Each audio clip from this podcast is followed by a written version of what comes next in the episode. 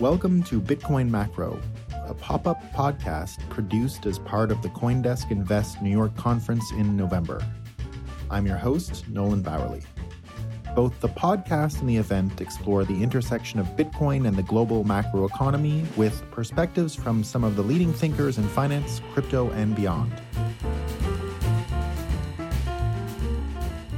Welcome again to our pop up podcast around Bitcoin in the world today. Today, I'm joined by Ambre Soubiran from Kaiko. Uh, Ambre, on peut faire ça en français. We could do it in French, but uh, I'd say today, uh, to make sure that our audience is as wide as possible, we'll keep it all in English. So, welcome from Paris. Thanks, Nolan. Thank you very much. So great to have you here. And you'll be the last person that will be recording around this series of, of speakers and contributors to our, our session here. And you'll be the first uh, international person. So, the first person to bring an international flair to the Bitcoin in the World uh, podcast. Uh, we've had mostly Americans until now. I suppose. Meltem can can count as a uh, as a non-American, but uh, she is also American, so we're not going to go that far. All right. Well, thanks. I'm uh, blessed well, we're, we're, we're blessed and happy to have you. Uh, so let's jump right in, Ambre. Right now, of course, we've seen a few big news items around sort of macro turbulations. A lot of people are talking about it. Definitely changes going on in the global economy, particularly with the American Chinese trade war um, of course, all of the uh, difficulties the European banks are having. And within all this context, of course, you work uh, in the Bitcoin world. How do you see Bitcoin behaving in this environment? Are you seeing it really transcending what had been something interesting for tech folks to becoming a true macro asset? Yeah, um, so I think I think it's a great question, and it's true. Um, you know how seeing how all the different narratives for bitcoins uh, have evolved over time. I think it's really interesting to look at that now from a from a more macro perspective and say we're we're seeing more and more institutional drive and institutional demand for Bitcoin and the cryptocurrency world at a larger spectrum, but within the context of Bitcoin. So let's I think take a step back and say, okay, but what is a macro asset? So macro assets are assets such as it can be indices, rates, FX, sovereign bonds, things that are mostly driven by geopolitical and macroeconomic factors. And they generally move with large market moves in a relatively predictable manner. So they have a constant correlation um, with typical risk assets. Um, so if we look at, we take that and we say, okay, now what is what is Bitcoin? Initially it's interesting because it was created as a as a more technical system as a technical solution.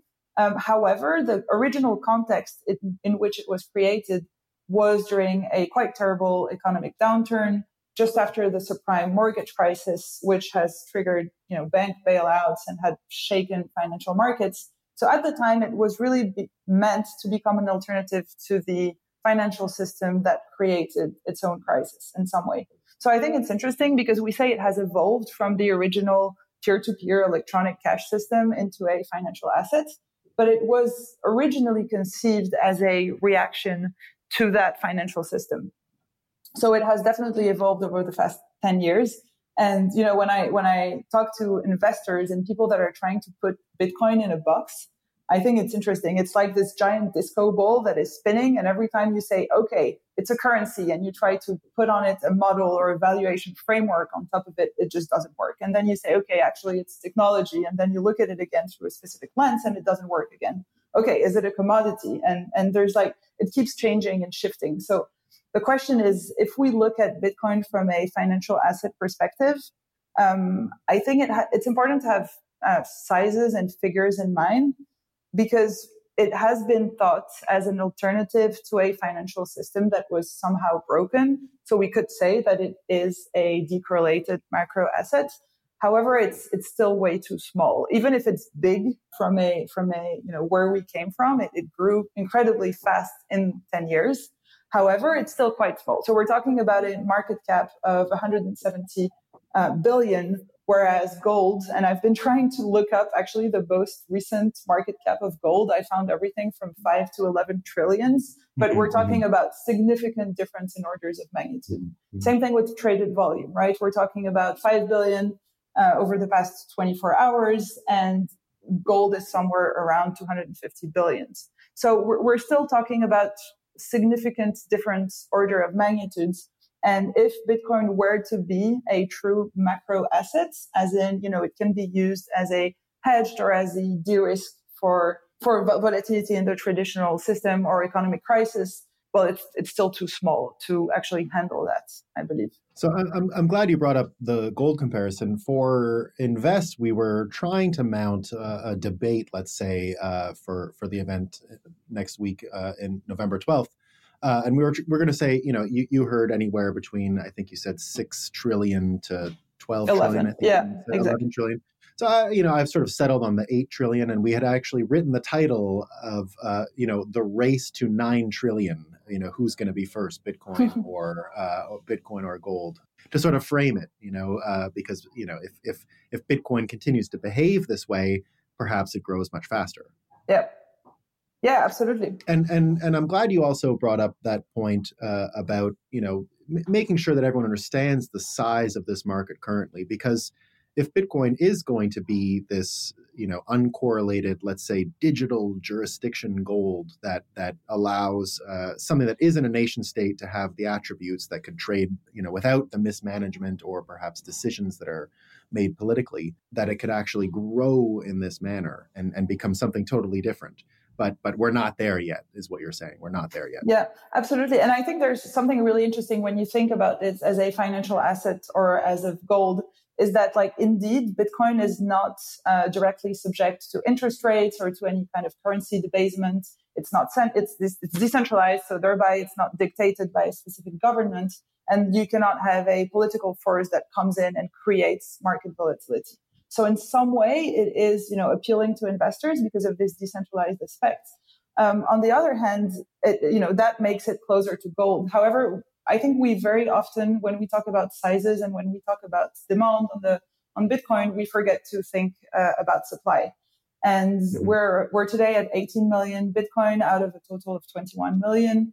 Um, you know, there's going to be the Bitcoin halving in a couple of times. This this really makes Bitcoin unique in terms of uh, financial assets, and I think it's the first um, financial asset for which after a point supply is actually likely to decrease. We will, you know, we already say that, I don't know, four out of the 18 million Bitcoin are actually lost, lost somewhere on the blockchain, somewhere because people have lost their, their keys for, you know, XYZ reason.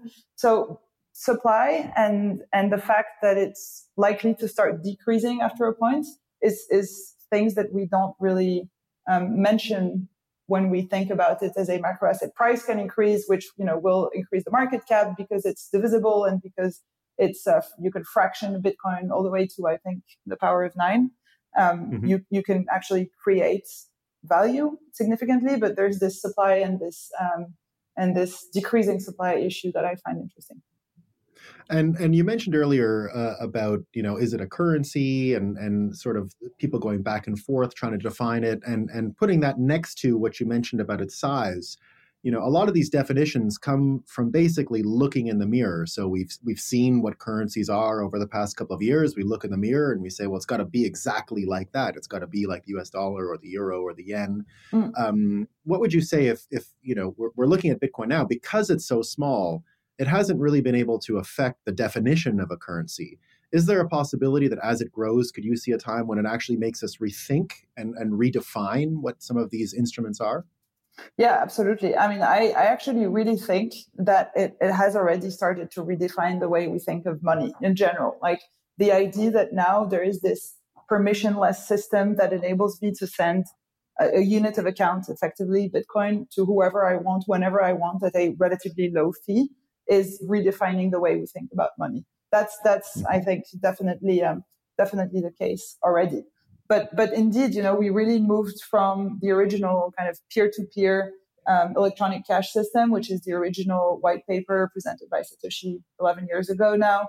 Then it became this digital money narrative or this magic internet money. Um, but today uh, it's it's rarely seen as a cash system. Um, there's been initiative, of course, like the Lightning Network, in order to kind of improve efficiency and use cases for Bitcoin as a currency. But it, it's still very little volume, and it's not really seen today as money anymore. Um, mm-hmm. Then it became this private and anonymous currency. Um, all those things were from a time where institutional interest was barely existent. Um, actually, at the time where it was seen as this private and anonymous currency, uh, I was working in banking at the point at the time, and we started to raise the idea that Bitcoin was something interesting to look at, and you know they were completely, completely reluctant to have anything to do with mm-hmm. Bitcoin. So institutional interest was not there yet. Um, and then the ICO craze happened, and when that happened, it started to raise interest both from like the public um, audience, investors that wanted to make profits, and also VCs. I mean, it started to attract because it became big enough in size, it started to attract also interest from the more VC investor space mm-hmm. initially, because that was disrupting. Larger risk tolerance and, and yeah, larger risk, absolutely. And they're financing their projects, right? A lot of projects mm-hmm. that, I mean, a lot of them were unfortunately scammy, but there's also a, a lot of great projects that actually raised funding and way more that would have raised playing the VC game. And today, four years down the road, three or four years after their ICO, they're still you know not profitable but fully independent and autonomous mm-hmm. and they've grown in very different ways. I think it created new forms of startups that wouldn't have existed without the the, the ico um, yeah separating the quality for a minute just the, the the idea that it could happen to begin with was uh, enough to to make history. Yeah absolutely.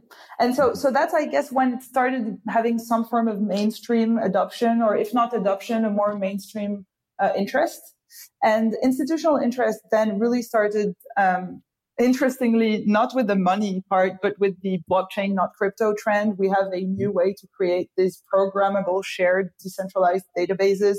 And that was something that, uh, again, coming from 10 years of banking, I've heard a lot at some point. It was Bitcoin was a word you were not really supposed to pronounce, but you know, distributed ledger and distributed database was was really sexy. And I guess that you know started justifying more traditional interest for Bitcoin in some way, like like they liked it or not, but that mm-hmm. you know justified that they could allow some resources into understanding that.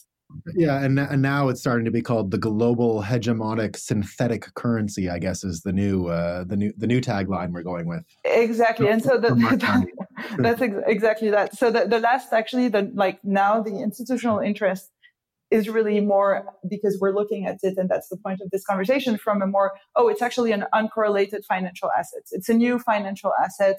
It's a, you know, censorship resistant digital gold. We're not so sure what type of financial asset it is, but we know that it's decorrelated from traditional markets.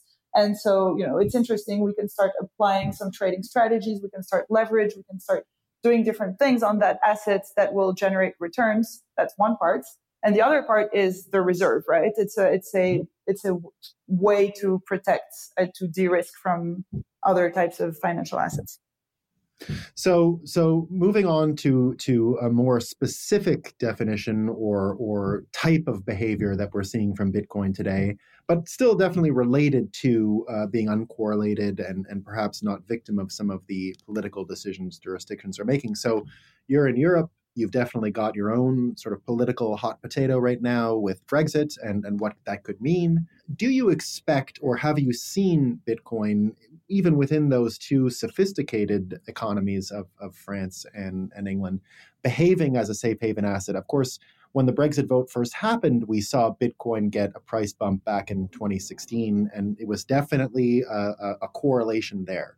Do you see anyone thinking along those lines in Europe? Do you see anyone worried about the euro and using Bitcoin, or is it just not on anyone's radar right now in Paris and anywhere you'd see it acting as a, a safe haven as you know still in the Venezuelas of the world? Yeah, I, so I, I think you're spot on on the, on the you raised Venezuela, and I was going to get there. I think it's it's it's definitely seen as a safe asset in jurisdictions where there is much more political and economic uncertainty. So when you have, you know, high economic volatility, and I was going to come up with Venezuela and Argentina and even even Hong Kong recently, right? Hong Kong mm-hmm. is mm-hmm. generally one of the most stable and one of the best places to to live from an economic standpoint because it's going through uh, political dysfunctions and there's all these mass protests. Uh, actually, if you look interestingly on the volumes on local Bitcoin, which is a kind of peer to peer exchange, uh, volumes have significantly increased in all those countries. So I guess, and it's also, if you look back at the history in the early days of Bitcoin, I guess it was 2013, 2014.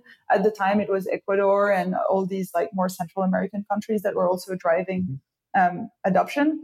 So from a safe haven perspective, I guess the question is, you know, where do you go and hide where you don't know where else to go? Like when really you're thinking, I don't trust the current status quo anymore, where do I go?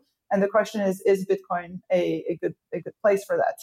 So there's you know, when things go wrong, there's only a limited number of things that you can do and a number of assets that are completely isolated from the rest of the system. And it is interesting in that way. I, I, I don't think at that point that people have a you know deep mistrust in the euro, um, or at mm-hmm. least it's not a, a, a theme yet. Um, however, I read something that I was I thought was really cool on hodlers, and if you look at more the on-chain data stuff, you mm-hmm. see that people mm-hmm. that have been holding, you have bitcoins that have been sitting on wallets, and even through the like year-to-date highs of this year mm-hmm. and the even all-time highs of the past years, uh, you have people that haven't done or sold out or done anything over the past two years and five years, meaning that those people, like, there's two things. There's foregoing what you already have to invest in Bitcoin or to hide in Bitcoin. And there's already having Bitcoin and not wanting to get out of it, right? It, and, and not mm-hmm. wanting to actually take that existing gain, which is already on the table. If you've been holding for five years, you definitely make profits. However, people are hodling, right? So mm-hmm there's this idea. I don't think in Europe people are running away from the euro to invest in crypto because they see it as a safe haven yet. Um, mm-hmm. It might come to there if there's more political uncertainty. Um, however, you definitely see that in, in the more already shaken economies that you know it's it's a way to avoid um, to avoid your government having control of your of your own wealth, right?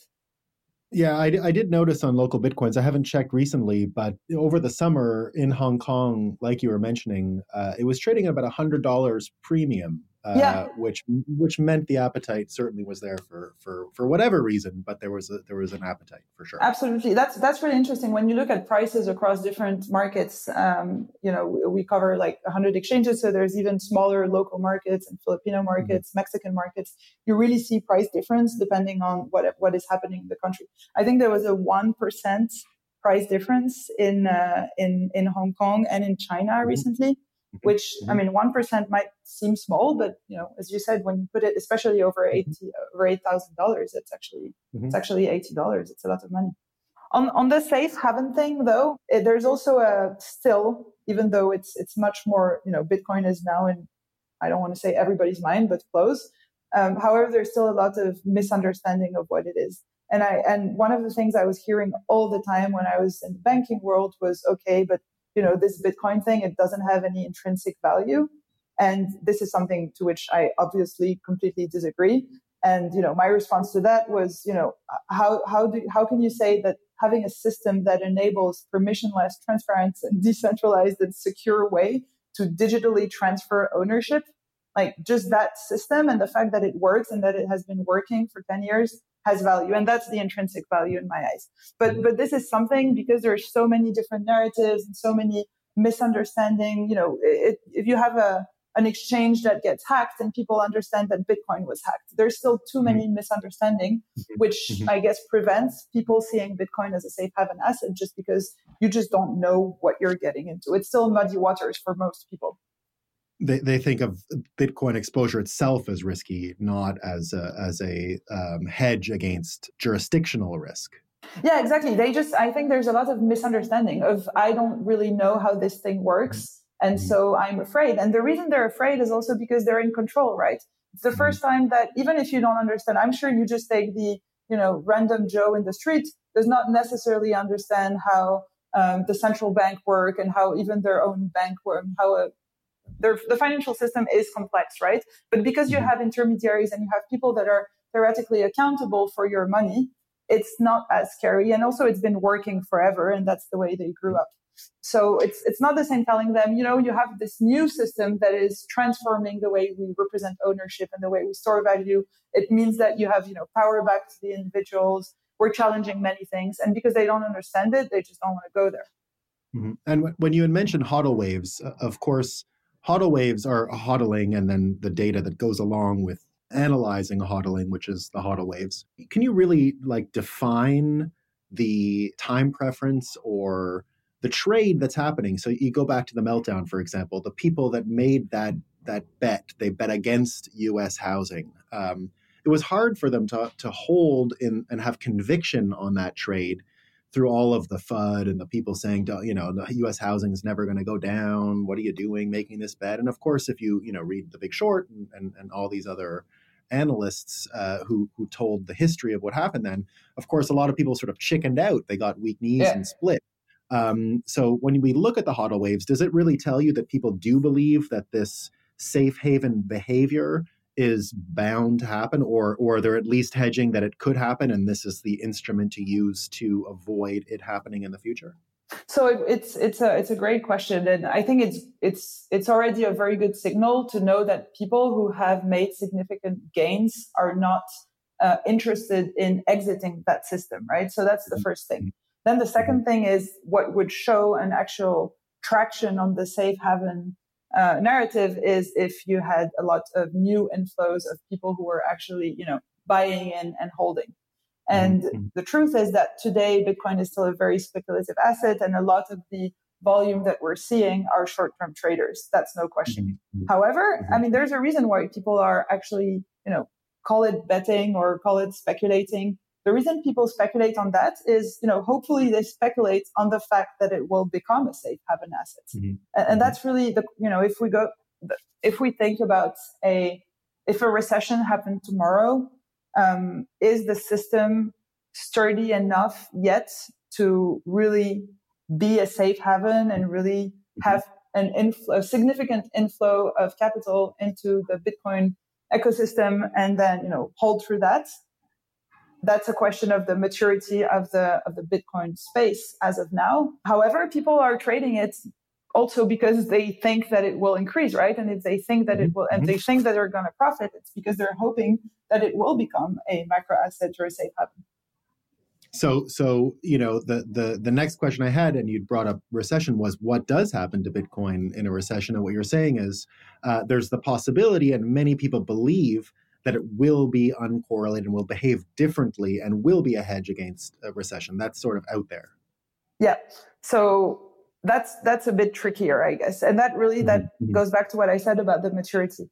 It's mm-hmm. it's in general, um, you know, from an asset management perspective, you, you see historically that in big crisis, in the you know 07, 08 crisis, generally correlations just jump to one when things really go sour mm-hmm. um, because mm-hmm. people are just you know trying to save whatever they can so the question here is is it going to be the same for bitcoin and of course all of the more blockchain community and believers of which you know we are part of would say that a recession would benefit bitcoin but the truth mm-hmm. is really when there's a crisis and when investors want to lower their risks Bitcoin is still considered a risky asset. Uh, you know, mm-hmm, we, we, mm-hmm. we, can believe whatever we want. It's still, unfortunately, mm-hmm. a risky asset.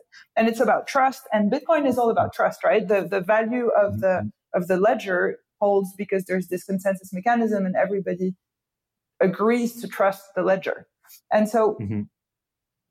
we can just try to imagine some scenarios, right? If there's a crisis and investors are looking to move uh, their money and they're considering Bitcoin. And at that point, you know, the system is overloaded, transaction fees mm-hmm. skyrocket. Everybody tries to protect their own interests. You know, miner also will take tr- transactions that have higher transaction fees. And so there's kind of a, a problem that happens at that point or a bottleneck into I want to actually get my money into the Bitcoin blockchain. Mm-hmm. Um, so the cryptocurrency infrastructure is still being built. And so is would it support that? Would you know how would the world react to transaction fees skyrocketing? People saying, mm-hmm. "Oh, that's actually really volatile. The price of the transaction we thought it was low, but actually it's not. It's a crisis, so volatility will increase." How do people react, right? And mm-hmm. second thing is in that context, if everybody gets you know scared and you have a main cryptocurrency player um, that either became rogue or just you know goes bankrupt or what does happen mm-hmm. what if there is a bank run and at that point everybody tries to protect their bitcoins and everybody withdraws all of their currencies that is currently in exchanges because exchanges mm-hmm. are helping a lot in the mainstream adoption by providing a lot of services and they're increasing mm-hmm. their um, custody services. They're more and more secure. But still, I doubt that tomorrow, if I go and withdraw every single penny from, I don't want to name exchanges, but but you know, if you just if mm-hmm. everybody mm-hmm. Tried to withdraw their funds, that's a bank, that's a modern or a crypto version of a bank run. What mm-hmm. happens then? And what if if that happens because people just try to protect their coins, one of the big exchanges just goes bust, and then it mm-hmm. creates a complete you know shattering in the general trust in the ecosystem and trust is what was the you know underpinning strength of that network so in mm-hmm. that case you know what happens and interestingly if you look at the the last 10 years the best environment um, for bitcoin and it's the same for most risky assets is one where you have relatively you know declining market volatility you have monetary policies that are quite accommodative and you have low return low economic growth and in that sense, it makes relatively risky assets more interesting. Uh, but in a real crisis, honestly, at that stage, I don't think the, the, the Bitcoin space is mature enough to really, really handle a global economic downturn of the um, amplitude of what we've seen 10 years mm-hmm. ago. Mm-hmm. The, the, the um, sophistication of the platform isn't quite there yet and the irrationality of the players, right? Because that means all mm-hmm. the like super short term traders, you know, nothing would like if transaction fees start skyrocketing and mm-hmm. and it, there's this kind of idea that people will, you know, risk off and see what happens but that means mm-hmm. a lot less volume. And if you have a lot less volume, well, you have order books that are completely depleted. Everybody, let's say, mm-hmm. wants to buy Bitcoin. Okay, well, then you have a huge buy mm-hmm. pressure on the order books and there's no market. Nobody wants to sell. How, mm-hmm. how does that work? In a market that mm-hmm. weighs 170 billion of market cap, and actually, you know, the actual volume is much smaller. How what what does happen if everybody wants to buy and there's no risk takers and there's nobody on the on the mm-hmm. other side? You have the the order book that's going to be completely imbalanced. It's going to widen the, um, the spreads, and you know people will end up buying at absurd prices. So you'll end up having takers, but it will completely shake the system. And I and I just don't know if it's if it can absorb a, a, a lasting crisis. So, you know, you've mentioned a lot about the sophistication of the users. You've mentioned that, you know, there there is a certain growing risk tolerance. The, types of people buying are are changing. What have you seen in Paris dealing with this sophisticated market over the past, let's say, six months? Have you seen a change in their opinion around Bitcoin, or is it pretty much just the same narrative and, and not much has happened in the past little while? There's definitely much, much more tolerance, much more understanding, and also much more willingness to allocate resources and spend time to, you know, to capture value in, in that ecosystem. I, I, was yesterday in, in, Stuttgart in Germany, where all the um, you know, the German exchanges are really looking at that. Uh, in Switzerland, there's a lot of initiatives by mainstream players. I'm talking about you know the, the Swiss digital exchange is launching their security mm-hmm. token platform. Stuttgart Börse is launching a trading platform where people can buy and sell crypto assets. So there's really a a I think a genuine willingness to both regulate and accept and understand and also to mm-hmm. support mm-hmm. the developments there. Uh, from mm-hmm. a more European regulation, I think they're seeing a lot of interest as well in the you know more nascent. And I'm stepping just one second away from Bitcoin here, but on all the the benefits of blockchain when it comes to you know um, disintermediate, disintermediating the uh, financing for SMEs, for example. So there's definitely the the blockchain, not Bitcoin narrative at some points helped kind of go past specific limitations mm-hmm. that were um, kind of old ghosts from the Bitcoin is a way to mm-hmm. finance the drug, you know, the drug mm-hmm. industry. Mm-hmm. Uh, men- there, there, was those like mental blockages um, mm-hmm. where institutional players saw Bitcoin as something they didn't want to have anything to do with, and then they realize, oh, blockchain is actually wonderful. And now they're going back to mm-hmm. Bitcoin, mm-hmm. saying mm-hmm. Bitcoin mm-hmm. actually is a new asset class. Um, so, similar to what we're seeing with Libra and Facebook. Yeah, I mean, I would argue that Libra is not really a, a cryptocurrency. I guess that's maybe not the subject for, for sure. now, but but it's it's yeah, you're right. It's exactly that. It's bringing it's bringing mainstream adoption to to blockchain. Why is blockchain? Why is it mm-hmm. relevant and important? And then once people have like accepted that blockchain actually is wonderful and important, Bitcoin is, you know, the best expression of blockchain. And so then you go back to Bitcoin. But it, it's this kind of acceptance phase that people need to go through. And I, I, guess that's what's happening now with Libra. It's what's happening with the Chinese government. It's so uh, now you're w- with what you do at Kaiko. It's really a, a data focused company. Um, can you tell me a bit about a data point or a way of seeing data recently that's got you really excited and and has uh, brought certain clarity to you and, and you think is useful for uh, the ecosystem?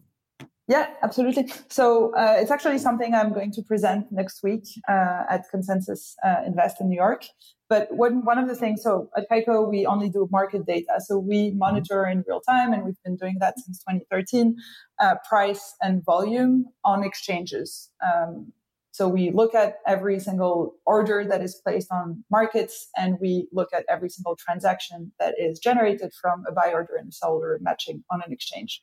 So recently mm-hmm. we've been we've been looking more and more into order book data and mm-hmm. order books in some way, you know, represent the health, the strength and the structure of the markets. That's what I meant earlier. Mm-hmm. If everybody starts deciding that they want to transform all their financial wealth in Bitcoin and we end up with a completely unbalanced order book because you'll have huge amounts of buy order and then no demand to to uh, absorb that. So we've been looking mm-hmm. at that for two reasons. One of them because it reflects the state of the market today, and second because if you look at the way order books have evolved historically, you also see how the markets become more and more sophisticated. And for that, uh, we're looking at two different um, and like data points. One of them is the market depth, and the way we define market depth is you know, how many Bitcoins are placed on the buy side and on the sell side uh, for each markets and uh, by, by markets, I mean for each different exchange and what actually is the volume that is there, that is at stake. How, how many Bitcoins are people willing to buy and sell? And this is something we can see growing and I'll, I'll show this next week.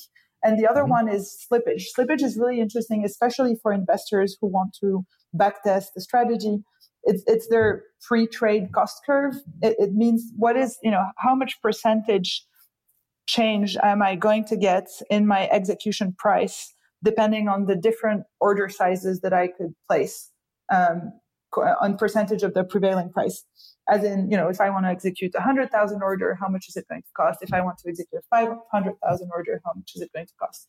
And we see that slippage these days are incredibly low. It goes down to two bips on some of the largest US exchanges for Bitcoin markets. So Bitcoin is by far the most efficient market. Slippage on Bitcoin can go down to one to two bips, whereas it's mm-hmm. uh, somewhere between five and 10 bips for Ethereum, for example, just as a mm-hmm. comparison point. So, so the, the buyers themselves are they, there's a lot of price discovery, and they know if they're getting a deal or not. Absolutely. So price discovery is super efficient. Spreads are very tight. We even see some markets where you have crosses, where you know there's so much buy and sell demand that people you know place orders above or below market price, depending on if they're buying or selling. So looking at uh, order book data, you know, shows very very uh, exciting insights to understand the space and to just monitor it in real time. Right? You can see exchanges, and by exchanges, I mean just markets on Bitcoin becoming more and more efficient just because there's more and more price takers and price sellers on each side. Interesting stuff. Uh, interesting insights into the buyers and sellers uh, and the market in general. So, if you'd like to hear more of this type of content, you'll hear plenty of it next week, November 12th, in New York City, where Ambre will give a more in depth presentation on this material. Thanks again for listening, and uh, look out for our next pop up podcast coming sometime in the next month.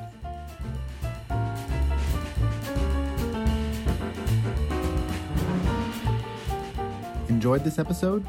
I'd like to personally invite you to come to Invest New York in November. The event features not only the speaker you just heard, but an array of other amazing thinkers. Visit Coindesk.com and click events or simply follow the link in the description. Thanks for listening and see you in New York City.